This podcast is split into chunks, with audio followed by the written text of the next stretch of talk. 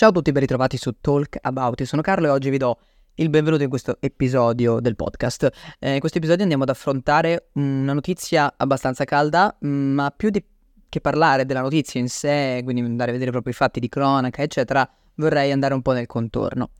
Prima di iniziare, però, come sempre, vi lascio alla sigla.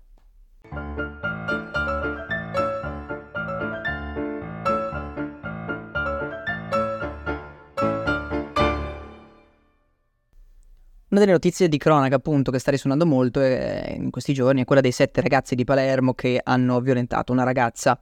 E in questo episodio, episodio del podcast non voglio parlare della notizia, come dicevo nell'intro, in sé, ma di ciò che scaturisce da, questa, da, questi, da, questi, eventi e quindi le situazioni che si sono andate a creare sia dal punto di vista politico che anche dal punto di vista sociale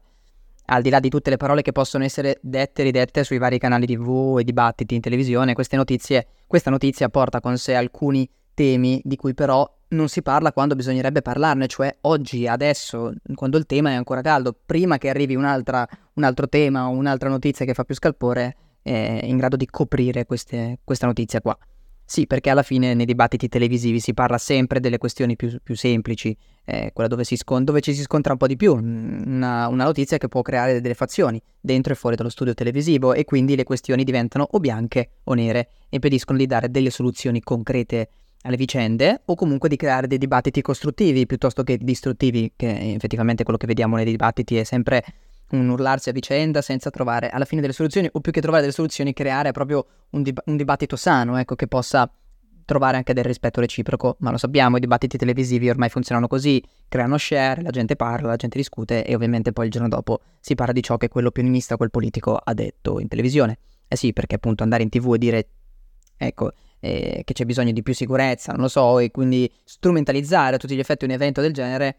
per far passare una propria proposta politica è un po' imbarazzante, come è imbarazzante anche andare in tv e fare la morale, giudicare gli altri, ma soprattutto fare una cosa che, diciamocelo, ai politici e opinionisti in, televiso- in televisione, soprattutto di una certa età, piace fare molto, cioè giudicare i giovani. Sì, perché se c'è una cosa che i politici adorano fare è quella di attaccare i giovani su tutti i fronti, ma cercare poi di riavvicinarli quando si tratta di elezioni politiche quando siamo in quell'area di lezioni con campagne tipo i giovani sono il futuro o preserviamo il futuro per i nostri figli e cose di questo tipo.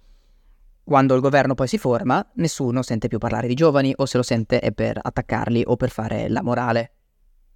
Oltre al dramma della vicenda, la cosa che mi fa molta tristezza prima di tutto è la manipolazione di questa. Sì, perché quando ci sono notizie di questo genere, che intendiamoci sono all'ordine del giorno, eh, stupri e cose di questo genere, alcune fanno più clamore di altre, come appunto questa. E i politici, o chiunque, diciamo, ha, ha la possibilità di guadagnarci, eh, diventa un avvoltoio. Cominciano le proposte, le idee più strambalate anche qualche volta per condannare ciò che è successo,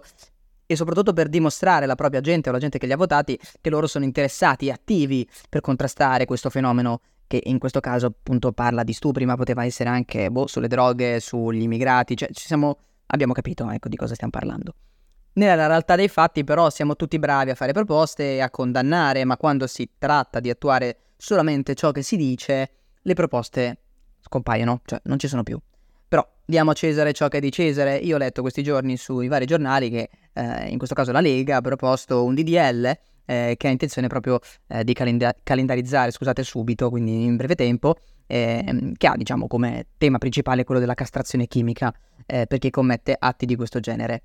Tralasciando la questione politica, di cui non voglio parlare perché non è il mio, di mio interesse, eh, ci dimentichiamo però che prima di leggi abbastanza dure, forti, possiamo dire, io lo chiamo leggi di ferro, su cui possiamo tranquillamente parlare, c'è bisogno anche di una nuova educazione. Sì, perché chi commette stupri abbiamo capito che è anche sempre più giovane e lo dimostra ciò che è successo anche in questa notizia e forse bisognerebbe attuare una politica di educazione o rieducazione, forse anche in parallelo, eh, con una politica più severa, eh, diciamolo, ehm, da un punto di vista sanzionatorio. Quindi dedicare il giusto tempo a questi temi, eh, alle conseguenze che ci possono essere, al perché è sbagliato, sì, sembra strano, ma ci sono Mm, tutti noi, cioè molti eh, sanno che è ovvio perché è sbagliato, ma ricordatevi che molti non è tutti.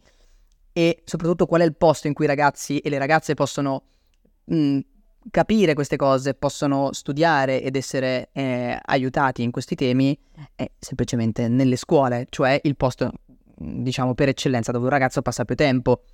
Ma eh, anche qui lo sappiamo, le scuole versano in condizioni che lasciano un po' a desiderare. Figuriamoci se lo Stato si mette ad assumere personale, che andrebbe anche pagato, e prima di essere pagato istruito, e quindi anche lì pagare le spese di istruzione, che si occupi, che occupi delle ore scolastiche e quindi che si inimichi tutti gli altri professori, che facciano delle lezioni produttive, soprattutto perché poi alla fine si tratta di quello, e che soprattutto siano in grado di comunicare ai ragazzi giovani e quindi non mettere davanti a loro una persona fredda di una certa età eh, che ha poco a che fare. Non parliamo poi dell'educazione all'affettività, ecco perché ormai è diventata l'educazione al sesso, che è ben diversa. Quindi le proposte sono importanti, sì, ma se almeno prese con la giusta serietà e il giusto peso. Ma è anche importante rieducare o educare in alcuni casi le nuove generazioni. Sia chiaro, vale per questo tema, ma come dicevo vale per molti altri, secondo me, dalle droghe alla criminalità o semplicemente alle conseguenze legali per determinati comportamenti, come per esempio andare in giro col coltello. Eh, conosco tanti ragazzini,